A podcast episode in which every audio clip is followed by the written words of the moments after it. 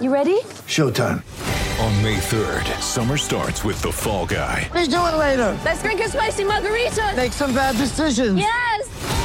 Audiences are falling in love with the most entertaining film of the year. Fall guy. Fall guy. Fall guy. That's what the poster said. See Ryan Gosling and Emily Blunt in the movie critics say exists to make you happy. Trying to make it out? Nope. Because I don't either. It's not what I'm into right now. What are you into? Talking. Yeah. The Fall Guy. Only in theaters May 3rd. Rated PG-13.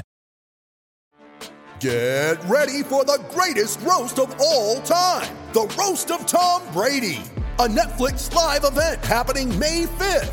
Hosted by Kevin Hart, the seven time world champion gets his cleats held to the fire by famous friends and frenemies on an unforgettable night where everything is fair game.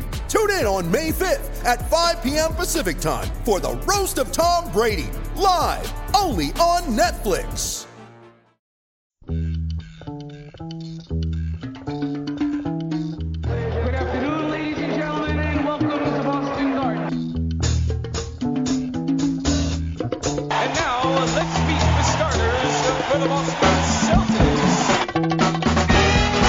Celtic Stuff Live.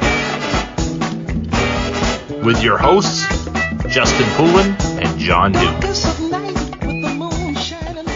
Welcome to Celtic Stuff Live on the CLNS Media Network, the leading online provider of audio and video coverage for the Boston Celtics, who are undefeated in the postseason. Yep, 102-99, game two victory over the Raptors. Smurf, I just, wow, that, uh, you know, he hits two, then he hits the third, then he hits the fourth, then he takes the fifth. like, they, they're like, I literally had just texted you. Looks like the Raptors are pulling away and then the next thing you know, he saves them. And and that is a perfect example of live and die by the three. Because you know my frustration with that stretch right before that happened was you're taking too many threes, you're not attacking. Toronto's getting in transition, and they're going right right at you at the cup. And you're not returning the favor, and you're not going to get respect from the issue, the officials you know, it, it's late in the game. This goes downhill from here. And the next thing you know, he's just unconscious. Unconscious, John. Absolutely. I mean, it's this is a game where you know things were not going great. The Celtics did not play well at all, and this was like the will to win. Like they just had, they just wanted it more. You know, I thought going into tonight's game, I thought, well, you know, Toronto knows they need to win this one. They really had a stinker in game one. They're going to come out hot. They're going to come out like firing. And, you know, though they played certainly better than they did in game one, they didn't play that great generally. And the Celtics still were in it, even though, you know, they really played poorly. And then Marcus Smart said, uh, Did you say you needed winning plays? And uh, Brad Stevens said, I believe I do. And then Marcus Smart said, uh, Let me just do what I do. And then he went bang, bang, bang. And then the whole game was over. And now we're up 2 0. And, uh, you know, I'm starting to make plans for trips to Milwaukee for the car. No, I'm just kidding. Whatever. Yeah, I was You know, just going to say, we're up 2 0 and we're going back to Boston, baby. Like, that's the ridiculousness of this, right? You totally read my mind. You're like, I'm packing my bags for Milwaukee. I'm like, no, we're heading home to Boston. Uh, Yeah, that's what's right. really wild. It, this home court advantage or the lack thereof. And, and we know in Boston, it'd be disgusting. And it is a disgusting advantage for the Celtics. And I'm not trying to put down the Raptors fan base. I'm just saying it, all home fans created equal, even with a big, uh, I mean, with a repeat, you know, uh, on the, you know, on the horizon in an attempt at, you know, fans are definitely all over the Raptors and it's a strong fan base. Don't get me wrong, especially, you know, in Canada, like impressive. Other teams have tried to make it in Canada and have not. So I, I'm definitely not taking a shot at the fan base. I'm just saying there's no place like Boston. And so you got to give that the edge. But in this scenario, them not playing on the road for these first two games and just, you know, crushing it with the will to win, just like you said, absolutely amazing. The thing about this game, too, as ugly as it was, it's probably one of the most enjoyable playoff games that I've ever watched with the Celtics. Um, and what I really mean by that isn't, you know, the most climactic points going down the stretch. And, you know, the technical was kind of an ugly look, but it is what it is. It was actually just the pace of play. And I thought to myself, not, not really so much when the Celtics first, you know, kind of spotted Toronto a lead, but even after that, when it was a little more equal, I was like, the pace of this game is Toronto's pace. Like the Celtics aren't playing their pace right now. They're up tempo and, and they have moments where they do that, but you know what I mean, John. It's not like they're up and down the floor, but I loved it. And I remember telling you when I said, no, I want the youth movement. You know, I don't want Kyrie. My whole point for that was let's get up and down the floor. Let's get in transition. Let's go up tempo.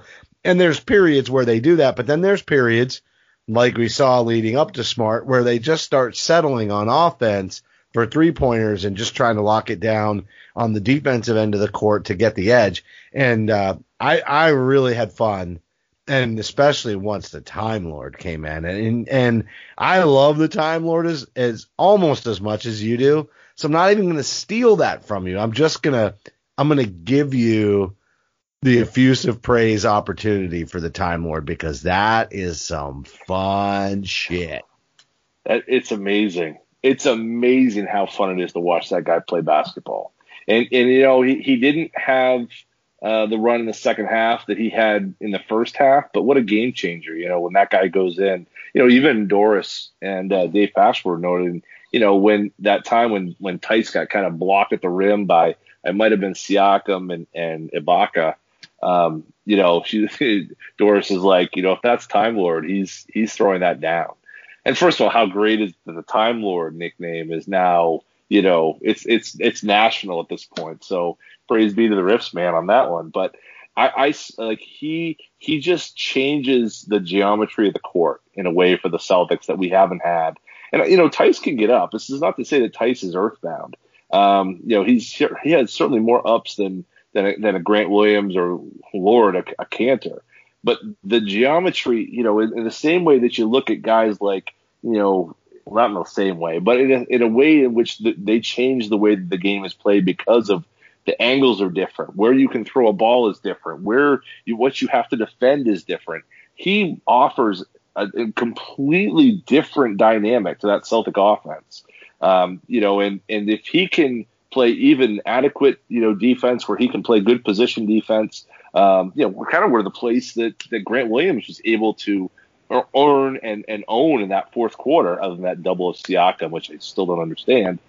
Apart from that, I mean, if he can get to that place, that guy is like borderline all star material. I mean, really. I mean, it was so impressive. And, you know, I, I just, you can't say enough about that. If you can get those types of performances from Time Lord, the team's not playing well. And, and his, his effort there, particularly in that first quarter, start of the second, that was what kept him, what kind of kept them alive in some in some parts. So I mean, just I mean, you can't say enough about it, and, and it's the one area of the team where you can't figure out where they're gonna, you know, where they need to have some of, of a boost. Kemba was horrendous up until that point, and again, it was Time Lord, and and then oh sneakily, uh, you know, Jayson Tatum was was really pouring it on. A little bit here and there, a little bit here and there, and you look back and say, oh God, these guys got 27 points to start the, the third quarter you know, but but time the the thing that to me that stood out in terms of the chemistry, the energy of the team, it was that stint with Time Lord there in, the, in that first quarter that really I thought kind of helped.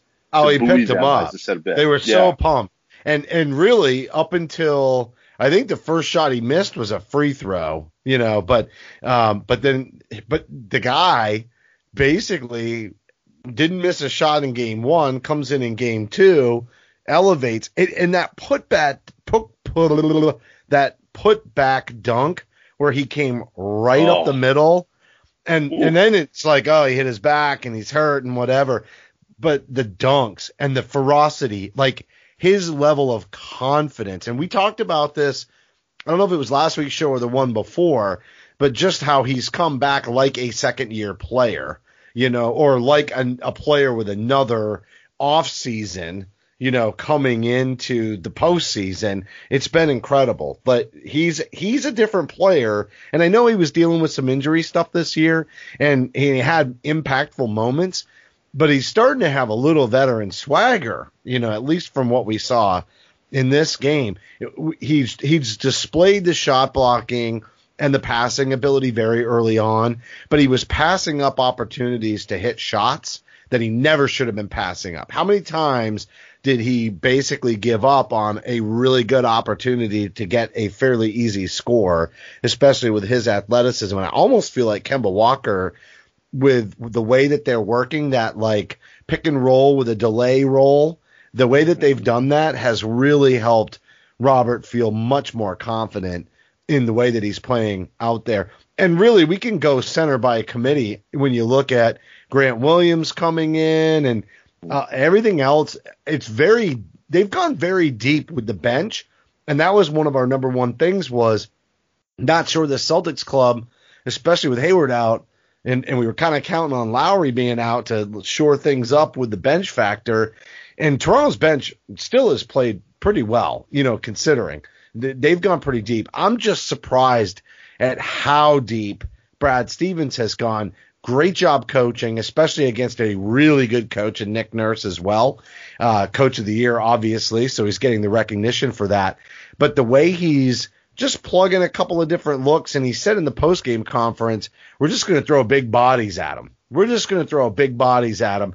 And and I remember when Gasol fouled out, Twitter blew up and said, "Oh man, I'm not even sure that's a good thing. Tatum's been eating his lunch, you know." I said and, it too. Right, everybody did, and, and I joked before we went on air, you know, "Hey, Marc Gasol, you're too old. Let go. Nobody listens to techno." You know, like this guy seriously is washed up. And I'm not trying to be a jerk about it. And I, I get that that's their guy in the middle. That's their beef. But I would be very surprised after the way they played the game after he fouled out if he doesn't get taken out of the starting lineup and they don't go super small because when they were having success in that first quarter against Boston, you know, it was an up tempo style of play and they forced Boston into a lot of turnovers, Boston got carried away with it because I think they like to play up tempo. I think it's Brad that actually tries to reel them in. I'd be very surprised if Nick, Nick Nurse doesn't make that adjustment for Game Three because if he can get if he can get one back, you know, because we really aren't going back to Boston, it, it, you can really just no home home court advantage here. If he can steal one in Game Three and get a secret sauce against the Celtics, especially as as much as the Celtics struggled, you know, he's got something figured out. I just hope he doesn't latch onto it and really give him fits.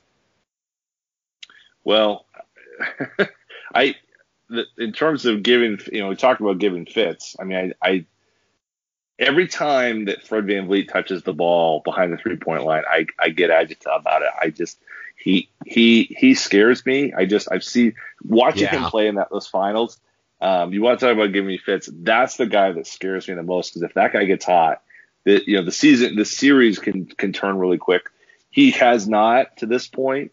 Uh, you know, there was some better shooting tonight by by Toronto, and you know, I, I think that was expected after they shot. They were lighting it up from outside. There was a stretch yeah. there where they were unconscious and couldn't miss it. And it's funny too, the game two slow starts, like they did that against Philly too. It's almost like we gotta win and then eh, and it's like no, they gotta put their pedal down. Do you feel like this series is like teetering on sweep versus seven?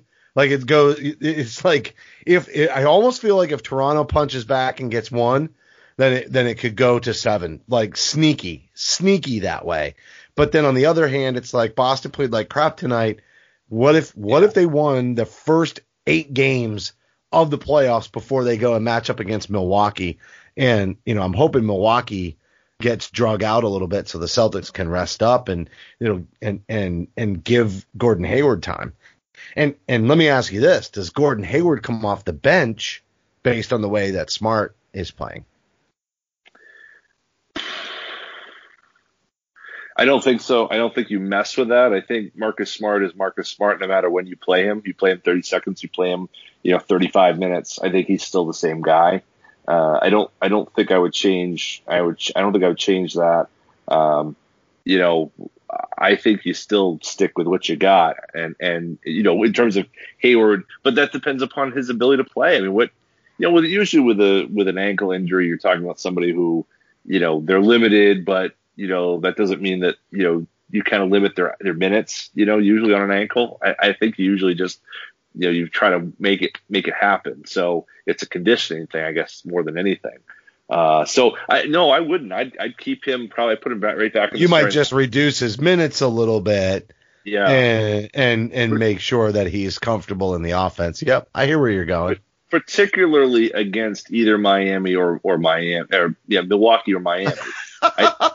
Miami or Miami. Sounds like Yeah. you have you're going right where my head is going because sounds like you Yeah. decided who's winning that series. Last week we talked about how Miami is, you know, a really good shot. You know, uh, anybody but the Celtics, the best, you know, puncher's chance of beating Milwaukee would be Miami. They win game 1 115 to 104. So that's why I think this baby's going 7. And you know, Miami already struck you know, and and we've seen this before. Celtics got game one and didn't win another one. So I'm not trying to be overconfident here, but Miami's look strong to your point. So keep going with that that flow. But it is possible the Celtics could play Miami and not Milwaukee, as as crazy as that might have sounded, you know, before the big break. Yeah, absolutely. I don't think. I think it's likely that. I think it's likely they're going to play Milwaukee. I mean, even with you know Miami playing as well as they have. I mean, look, that took a, a oh my gosh, Herculean effort. There we go. Wow, that was a, that was a tongue twister for me. Herculean effort from uh, from Jimmy Butler to make that happen. You know, so I, I don't think that that's you know a fait accompli that that's going to happen, but you know that Miami's going to beat them. Uh, I I still think it's going to be Milwaukee, uh, and but either under either circumstance, either circumstance, I think Bam's really getting it done.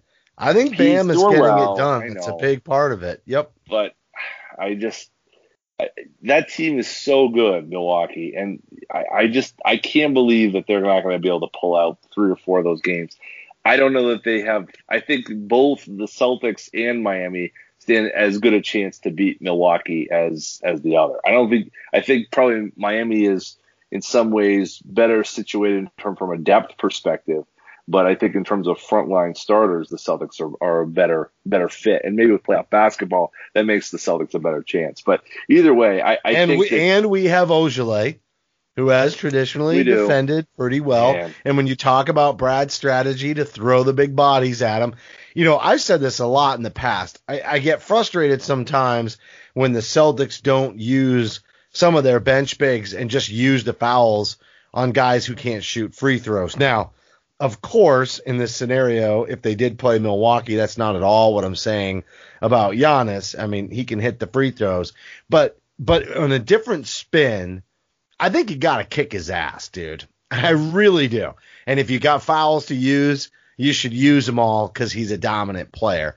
And and I can see, I can see where Giannis will eat Rob Williams for lunch on just his whole quickness and length. Like Rob does a great job at protecting the rim, especially against this Toronto team that we're watching right now. Like defensively, his positioning is good. I love how he gets his feet set on picks, so he's not getting a lot of those stupid foul calls. So fundamentally, he's super sound, but I don't think that he is going to fare very well in help coverage with Giannis going at the rack. And so, um, I think they're going to have to use a lot of those beefier, smaller bodies, Ojeleye, Grant Williams, and I, I think they just got to.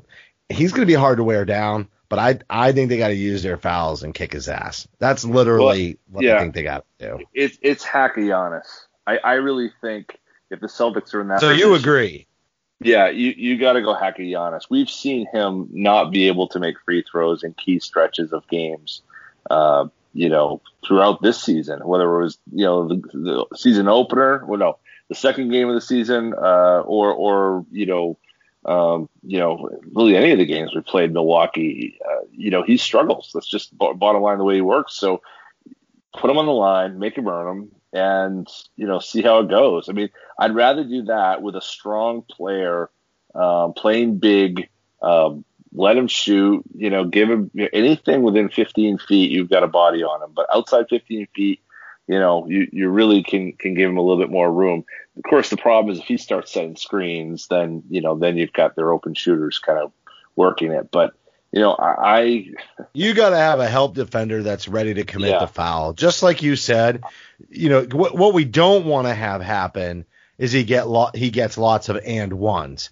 The the key is if you're going to foul him and, and use him, you you got to do it away from the basket and you got to be ready when you know bef- before the elbows and all of that as he's making the you know the sweep move with the ball as he's getting to the rim. You got to hit him pretty early. As soon as he starts driving you know and and he takes that picks up his dribble that's when you got to hit him like there could be no opportunity for him to lay the ball in and go to the line for the and one and so that's why the strategy i think has to be we're going to use these fouls like you're going to tell him Yeah. I don't care if you get the foul. Your job is to go frustrate the crap out of him and make him, like you said, earn every point. And we're not going to do the and one game. You're going to hit him early. As soon as you know he's going into a drive uh, and, and taking that first step, clock him. Clock him. I think I think Grant. I mean, boy, we're getting way ahead of ourselves. Now we still got two more games to win in this series, but you know, but you know, I think Grant is somebody who deserves more of a chance than he's gotten so far. Uh, you know, I think I would put Kanter on him at times. Truthfully, I, you know, the thing that I don't like is the I, I think Brooke. Um, you know, when you're starting your your starters, I, you know what I liked about Rob being out there. I'm not worried about Rob getting bullied against, um, you know, the, the Bucks. You know, I don't know that I put him on Giannis, but but you know, they're other big. No, If- you wouldn't put him on Giannis. I just don't know how quick he's going to be to provide the help coverage.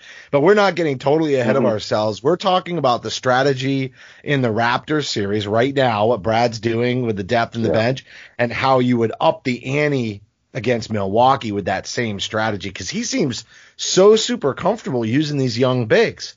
And so it seems like they listen to him. They know what he wants them to do. And I see where he can direct them, you know, in a series like that too. And, and especially where you were going, just as we finish this thought about the Bucks, where you were going with Lopez and, and Rob. I think Rob will do fine against Lopez, but he's got that range. And that's where it makes it even harder if Rob's got to rotate and provide, you know, the second defender when Giannis drives. That's where we run into into problems with Rob, I think. Yeah, yeah. Well, you know, the other thing about Rob, you know, is is that his and we, you really saw it in Game One. I thought against Toronto that there were a number of instances where you know the switch occurs and he's got to recover, and his ability to close out and still contest from really, really, really far away because the guy can jump so damn high. The length and the jumping. It's- Yeah. Yeah, I mean, you really have to. I mean, if he's at the elbow and you're taking above the break three, you've got to concern yourself that he's going to block that shot. There aren't many guys you have to worry about. I don't even think there are any, frankly, uh, in the league. Maybe Giannis is the only other guy I can think of um, that that have that ability. You know, so that's that's something that I'm also you know keeping an eye on is that you know, with the way that Milwaukee either shoots the three or deals with Giannis, um, you know, his ability to kind of make those contests uh, an issue, I think is is really really uh, helpful for the Celtics, uh, you know, T and D. So, yeah, Yeah, Theis does so many things well, but that's just not really that you know, he just doesn't have that same length and Right. leaping. it's the same thing as like with a putback, you know, like Theis is fine, like he's good, he's you know he's probably above average in that category, but compare him to the Time Lord, and you know I that's a tough comparison for anybody. So um, not to say Yeah, Time and, Lord's and so that's why I bring well, yeah, and that's why I bring up Time Lord's ability to set screens without moving his feet and getting in trouble because you know they want to pick on him for that. You know they want to go get him because he's young. They want to call him. He's just been so purposeful in the way that he has set those screens, um, not moving his hips or his legs or his body and just planting those feet.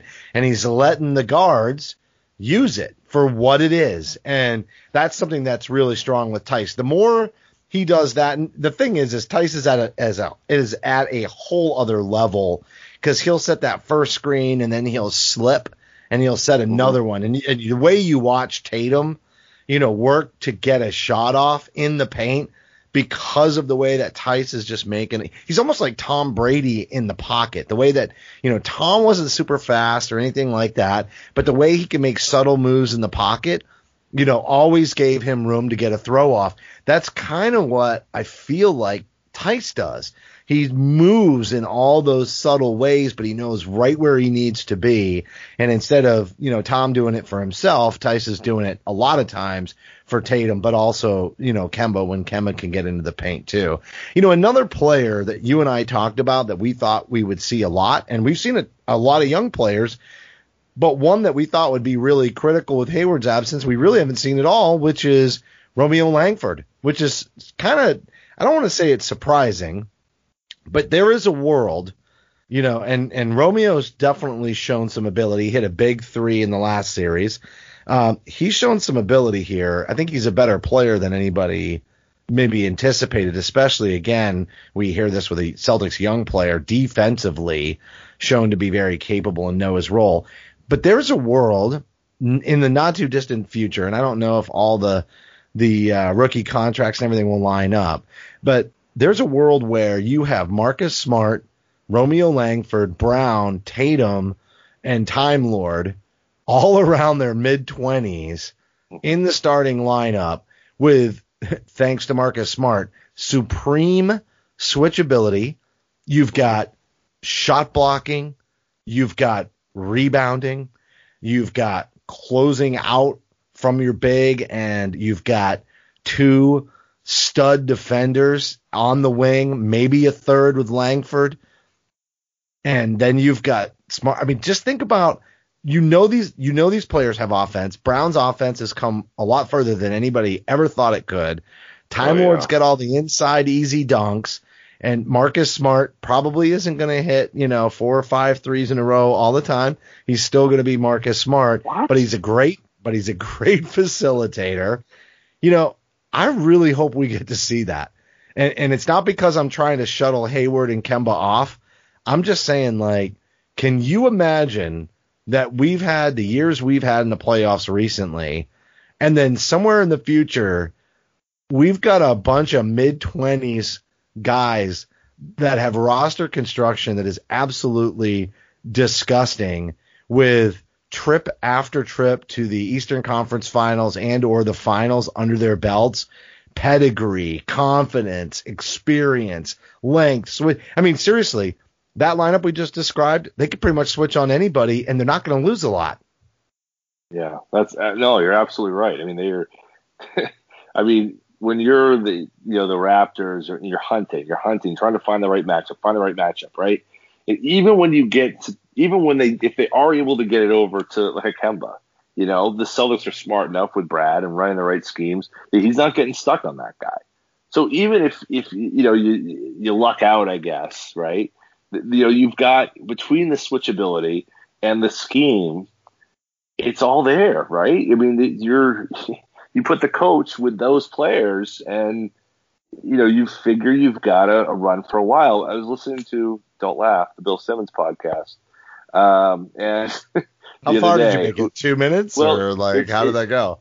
It, it, which has now become the "Hey, guess what I saw lately" podcast, which basically every Sunday night he records with Russillo and says how much you know this black fill in the bank player is the top you know top three in his position. Like every friggin' Sunday, it's like, dude, you just saw the game and the guy played well. Like is ease up on the you know there's like seven days of games here. You know maybe there's more than just that to think about. But anyway, um, so he was talking about like maybe this is the last window for the Celtics. Like they got to do it this year or next year. You know, basically because of Hayward's contract. Yeah. Oh yeah, my God! Stop Hayward's it. contract and all that, right? I mean, first of all, they're doing this without Hayward, so that's you know that seems rather important, right? And and to that point, right? You've got young players; those are the guys that are making the difference. You know, if you can turn Hayward Hayward's money into uh, you know like uh, you know uh, another big, uh, you know, and maybe a backup point guard who can score a little bit behind Kemba um, you know, basically in the Wanamaker role, and you get some of these rookies to fit in, whether it's a Grant and a Romeo or whoever. Um, you know, you hit on a couple of those guys, and that's all you need. You got contentions for five years, easy, and, and, and that's to get you through. You know, the the rookie extensions for Jalen and Jason. I mean, the one that I'm thinking about tonight, to your point, of just saying this, how much do you have to pay Marcus Smart in, in uh, a year and a half Yeah. or a year? You know, because that contract's coming due now. I mean, I guess maybe it's two years, but um, I gotta look that up. Now that I'm now that I brought it up, I, I probably should should know how many. How it many, was a four year contract, and I think he signed it two years ago. So he's got two seasons left. And I right and doesn't won't Rob Williams come up? Yeah. They'll probably give him the fourth year of that deal, right? So he's got- will, yeah, he's- will he's Rob and Smart years. come up the same year? Yeah, but I think they come up the same year then, right? Not Rob. or no, no, because they'll give him the fourth year and he'll come up the year after. That's right. Yeah. It's yeah, so Smart's got two more years left after this at 13 and 14 million. You know, now you're going to max out Tatum for sure, you know, um, but you know, you're Jesus, I mean, Smart, Tatum, Brown, and if if the Time Lord thing is real, and I, I haven't seen any reason not to think it's real. You got Kemba for for three more, well, at least two more years, basically the same time that Marcus Smart's around.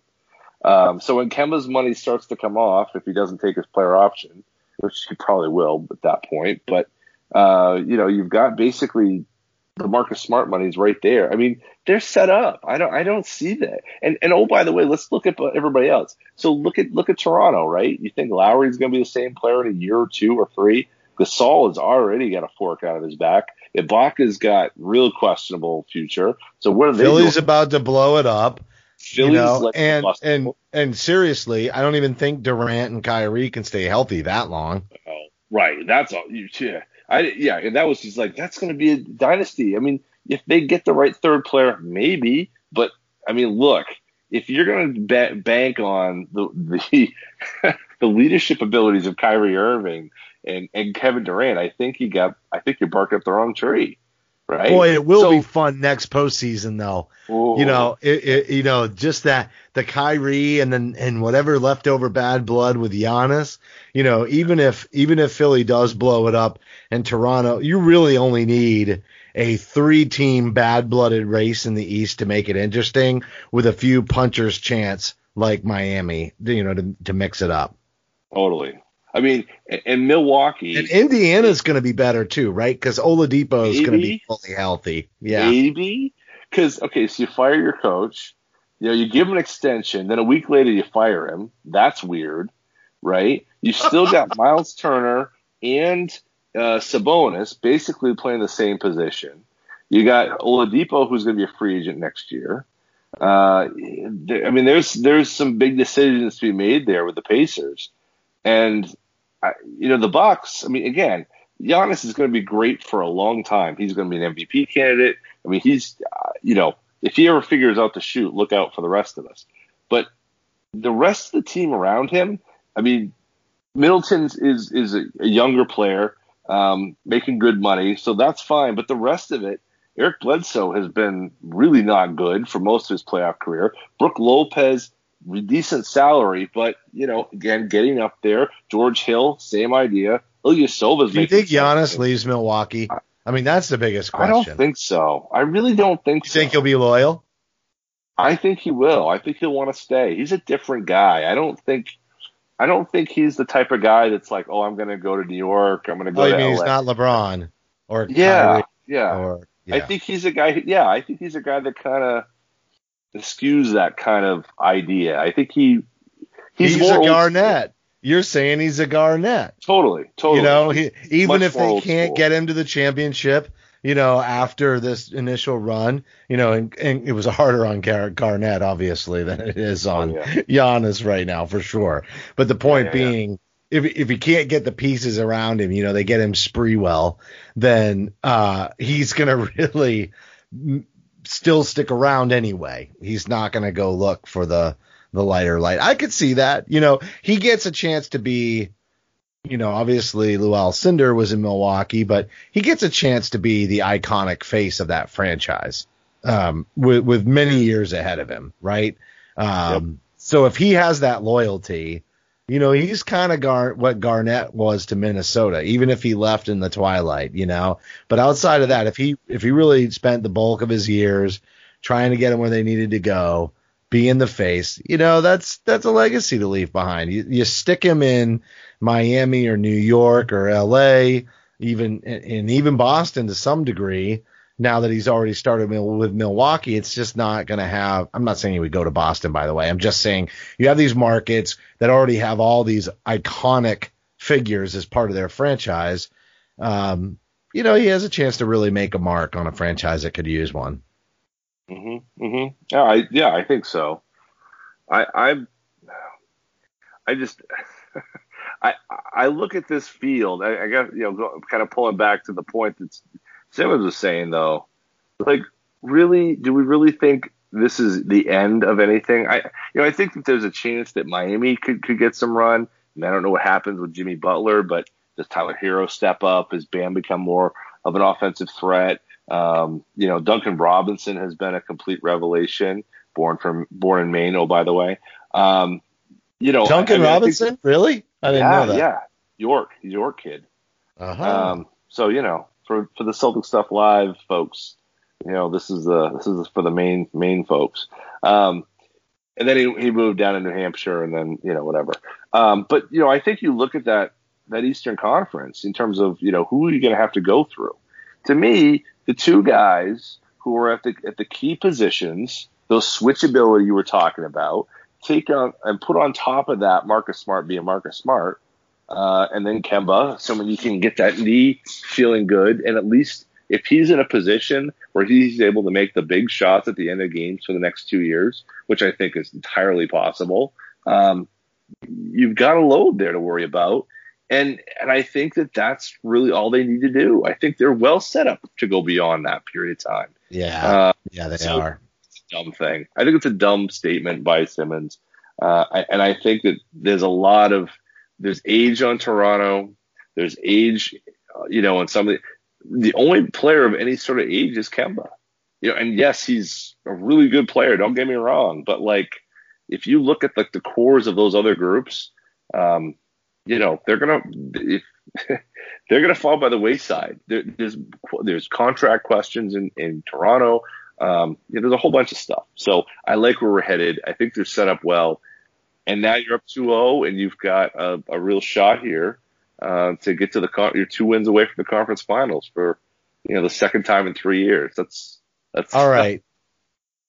So let's let's take that. We'll take this.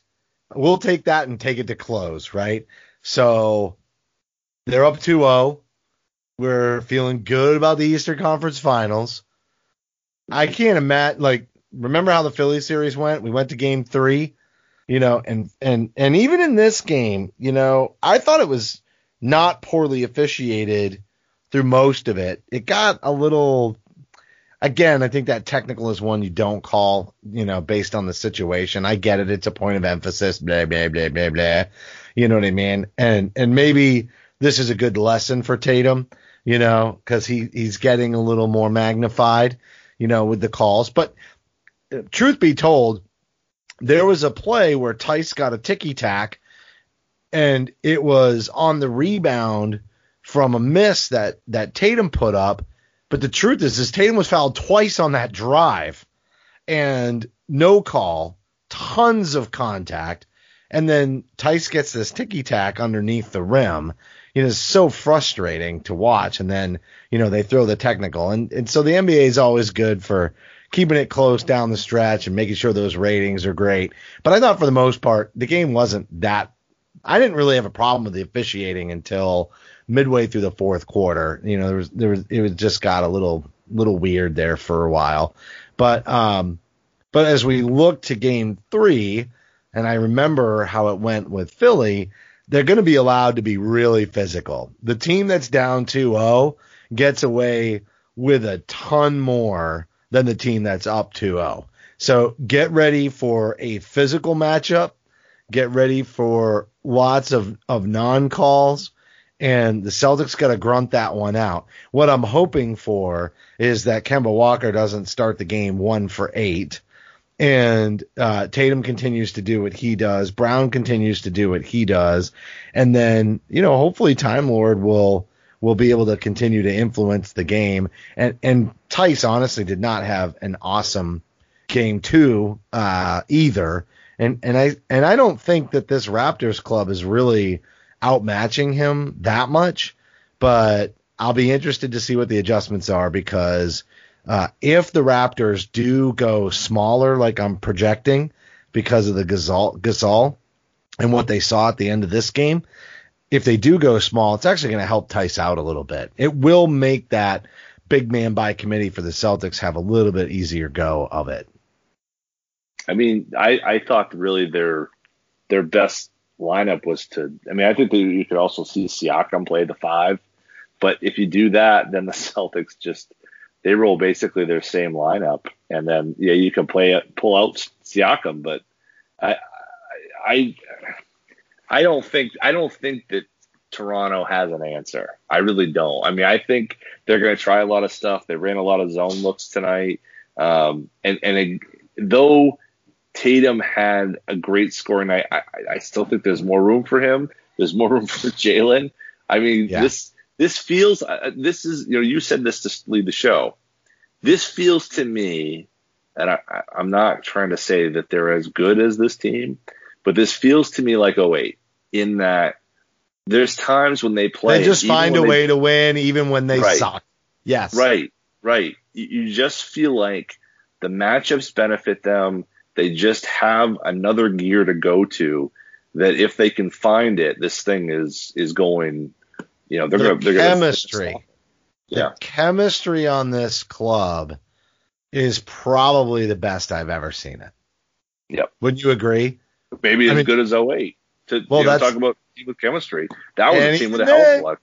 They did have a lot of chemistry, but even then, behind the scenes, things were beginning to brew you know, and bit. maybe and maybe bit. that's here too. But I just think that I think that they're ben- I think they already had great chemistry, but I think they're they're really benefiting from this almost like fraternity house style setting where they're just invested in each other. You know, think about the teams that have some of that animosity already on them, but they're being pros, and then take away their family take away their nightlife, take away, right? You just, that whole, like, and I think we did talk about it before things got started, you know, even the yeah, seeding games, that this was going to be an advantage for the Celtics because they already like each other and they're going to like each other even more. And it's amazing to see how much confidence they have. I mean, look at the opportunity they give Rob. E- even, uh, I think there was a, a play tonight where it was I think it was a three on two. It was kind of a break. I can't remember who was running it with Tatum, but Tatum received a pass. I want to say it was it might have been Wanamaker, but it could have been Brown. But then Tatum just dishes it off to Grant Williams to get the easy two.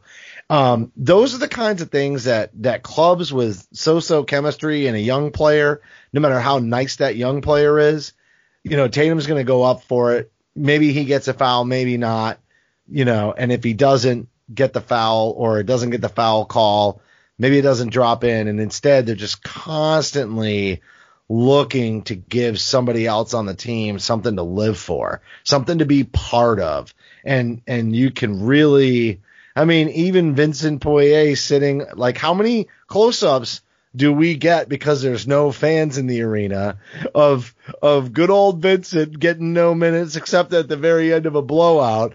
He's one of the happiest guys on the bench through this whole thing. Kanter too in these last yeah. two games. Doesn't Didn't even give a, a shit he's not playing. That's right. Right. Good teammates. Good teammates up and down the roster, you know. That makes a big difference. It really does, you know. But it also it also speaks to leadership too. you know, you know, a lot of these guys are the same guys as last year, but the leadership of this team, you know, it's Kemba's smile. It's hey, I'm good, but hey, we're gonna go to go get there together, you know, and and so you got to give you give credit to those guys one through seventeen. You give credit to Kemba for setting that tone as a veteran leader, you know, and and the Jays for kind of you know really kind of stepping up as players. I mean, I, I got to give uh, a bit of some some credit to Chris Mannix who had a nice little article talking about Jayson and Jalen. Really hard to get a lot out of that because of just the way that they are. Um, basically, it was a lot Private. of no Private. we get along, Yes. right? We get along. Uh, we're cool together. But you know what kind of strikes me is a lot of this is uh, um, it. It reminds me a lot of like Larry and Kevin, and you know Larry was, um, you know, he had his style, you know, but he had respect for Kevin. And I think, you know, I've talked about this a lot on the show, and this is what I kind of think about. It all lines up, just as we said, but in terms of personality, can you get along? Durant and Westbrook ended up not being able to get along. But if if Tatum and Brown can be like, look, I'm not you, you're not me, you do something different, which you is but there's respect for what the other guy does. They don't have to be the same guy. They don't have to be best friends. Especially because have it makes the other one better. Exactly. And I think that they see that, you know, they, they don't talk like, Hey, we're hanging out all the time. I mean, look at Rondo and, and, and Ray Allen. I mean, they were, You don't want them hanging out all the time go- because eventually they'll wear each other out. Exactly. So, you know, that's almost what you need. You almost need your best players to be cool with each other, quote unquote, cool with each other. Not my words. That's Jalen's words. But you know, they, you know, he's like, hey, I'm the, I'm the out I'm the guy talking about all this stuff. I know he's okay with it. You know, he agrees with what I'm saying. That's just not him. You know, but on the other hand, there's stuff that, that Jayson does that is not Jalen. You know, and, and it seems like it works right now. And as long as I can keep working, I think Brad Stevens just just laughs maniacally when he's trying to game plan for the other team because he's know he's got more answers than the other guy does. Even the great Nick Nurse is is like, geez, what do I do with these guys? I love it. I mean, we're in a great great setup now. Now we just, you know, now let's see how far we can go with it. You know, can we can we close out this series in five or six games? Give ourselves a little bit of time to rest for whomever, uh, Miami or Milwaukee, and uh, they started you know, their series a do it. game ahead of us, so you really do want five games or a sweep uh, if you want to get a little bit of rest. And I'll add this. No, they started after. They started after us. No- oh They yeah, that's right. They started the day after. Yeah. My bad. That's right. Yeah. They started the day after because their game two is tomorrow. We're obviously recording this kind of post game right now, so um, you're right. They started after. So if we could get you know three, four, five days, because and this is we'll end on this to just emphasize that point. Before this series started, we were talking about how physical the Philly series was, and I was like, I just think they're going to find things so much easier against Toronto because it's not as physical. Even though Toronto, better shooting team, shooting from outside, much more prone to runs and throwing points up on the board. I think the Celtics are just going to find that they can get more freedom on the floor and they're going to enjoy that. So what I love is is Philly obviously a mess without Simmons. They get that physical beating.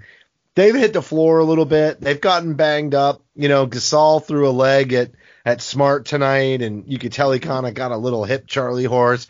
But I think they're like kind of like nothing like Philly, man. Nothing like Philly, and Yeah. and which is great because it's not going to be as physically. If they're not going to get as physically banged up in this series, but they've been battle tested with it, so they're hardened already. hmm They've got two completely different styles and they've adjusted and Brad's tinkered with the lineup, so they're feeling confident. You know, they've been in the zone defense against Philly. They've done all these different things and you know, they'll get a perfect blend of the two when they get to Milwaukee, but boy wouldn't it be great to have maybe 4 or 5 days of rest to just get those Yeah. minor aches and pains cleared up. Because even Kemba was a little scary uh, in game one. I was a little worried that that bulky knee was going to kill us, you know, Mhm. and, and it, truth be told, we don't know what's going on behind the scenes. You know, they could be shooting him up with some serious injections into that knee, just Yeah. hoping as long as it stays stable they got a shot down there. I mean, we have Mhm. no idea, man. We have no idea, but he could be getting some NFL treatment as far as we know. I, yeah, I well, you know, when he banged that knee up, it worried me. When I saw him play the first three quarters, I was frightened. Uh, the fourth quarter did make me feel a lot better. Um, let's see how it how it goes. You know, maybe it's a bruise and just kind of gets better in time. Those things just kind of do their thing. But yeah, he still he- seemed to be moving fine, but then you had to question when he couldn't hit shots if he didn't have the lift. Was that what was was that what was going on in your head too? Yeah, I thought it was. I thought it was the lift. Uh, yeah, I thought. I thought he was. He was getting where he needed to go, but I also Just thought get up. defensively. Yeah. Yeah, I, I. But I also I want to give credit to. I thought the Toronto defense. They had a much better purpose tonight. You know, I think that playing against the Nets really worked against them. You know, that was Yeah, that, they, they know, had a soft target. Yeah, they had a They soft really did. target and they didn't get It's battle almost- tested and yeah. Yep. it's almost like when we, you know, playing against, uh, you know, the Pacers last year. You know, that was a weakened team, no Oladipo. You know, you really didn't get the test that you needed in the first round. And then, you know, so we play one great, one, we have, we're living off that high against Milwaukee, but we're not hardened. We're not able to withstand the big punch that's coming from And the there's Bucks. no bounce back. Yep, no, No bounce back. no no heart in that in that group from largely from leadership. Now you got as you said, you go through kind of the war. It was a sweep, but it was it was you know there were there were bruises uh, you know through that sweep, and now you're in a spot where you know you've you're ready for it. And I also think the Celtics have had their eye on Toronto from basically from Christmas on. They knew that this was going to be where this ended up. They were going to have to go through Toronto and they're going to have to go through Milwaukee. Uh, we'll see if Milwaukee can get, can hold up their end of it, but uh, I, I think Toronto is is really. Um, I think they've had an eye on them, and you know the other thing, just to say the whole Simmons thing, he thinks the Celtics are worried about playing Miami. I don't think that's the truth at all. I remember the game against Miami where they went zone and Jayson Tatum went into the middle of the zone and absolutely eviscerated them from the inside. If they try that zone again and they send Tatum into the middle of it, it's over. It's a wrap. The Celtics have the best mid-range percentage shooting in the league. So any team that allows the mid-range shot is going to get killed. So I, Yeah, between fine. Kemba and Tatum and the little floater of Brown, you know, all they got to do is drive kick, drive kick. And Yep. and if they don't get respect, then they drive and stop. I mean, think about that shot in the fourth quarter as we wrap the show on this. Kemba drives into the paint. This is why I think he might be getting some good stuff into the knee.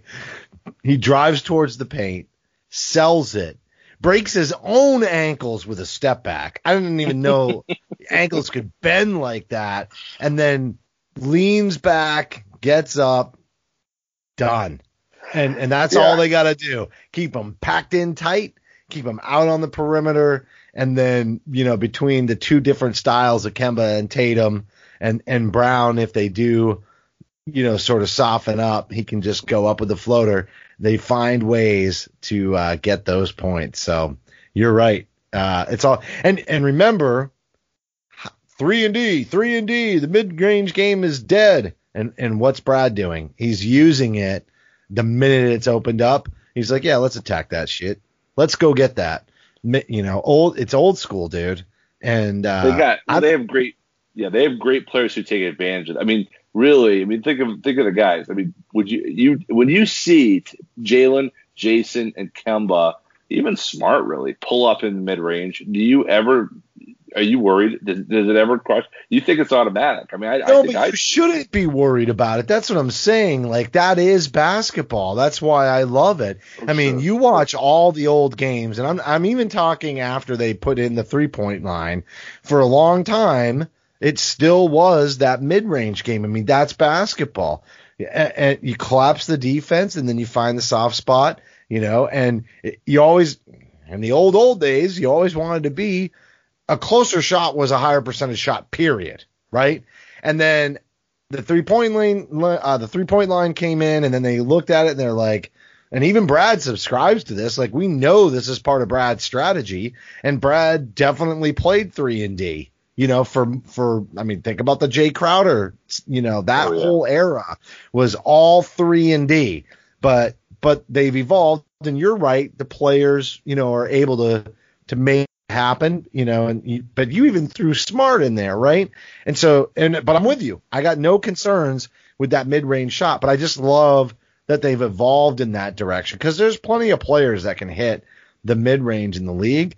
I just think I think there might be something in their heads about the fact that if they shoot a lot of those mid ranges, they almost lose the precision on the three pointer. There's, you know, and and look at how much people are moving more and more back, and and that's kind of I'd almost say that the fact that they can they shoot the three, you know, two sometimes three steps back from the line, you know, just kind of says that I think the shooters are just getting better, just overall Yeah. getting better at shooting from multiple different distances, you know. And you talk about three level scores, and I realize the Celtics have a lot of three level scores, but I just think that the ability it's not about they all have spots on the floor that they get used to and they practice those and that's their spot.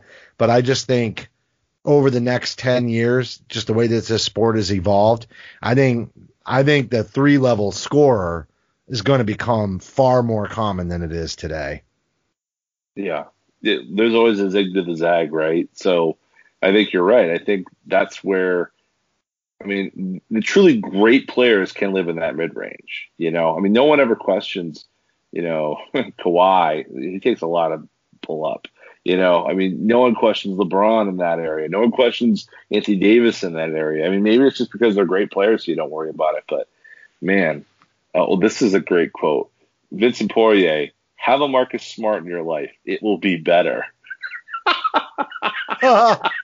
The French philosopher. You know what? Vincent Remember- Poirier. Remember in the first quarter when Jalen started going off and Smart was just how excited he was every time Jalen made a play and then he made a play. Like I don't know if you caught that in the first quarter uh, of this game, but um, yeah, dude, he just loves the game. He loves the people around him. What energy! I like it. Have a Marcus Smart in your life.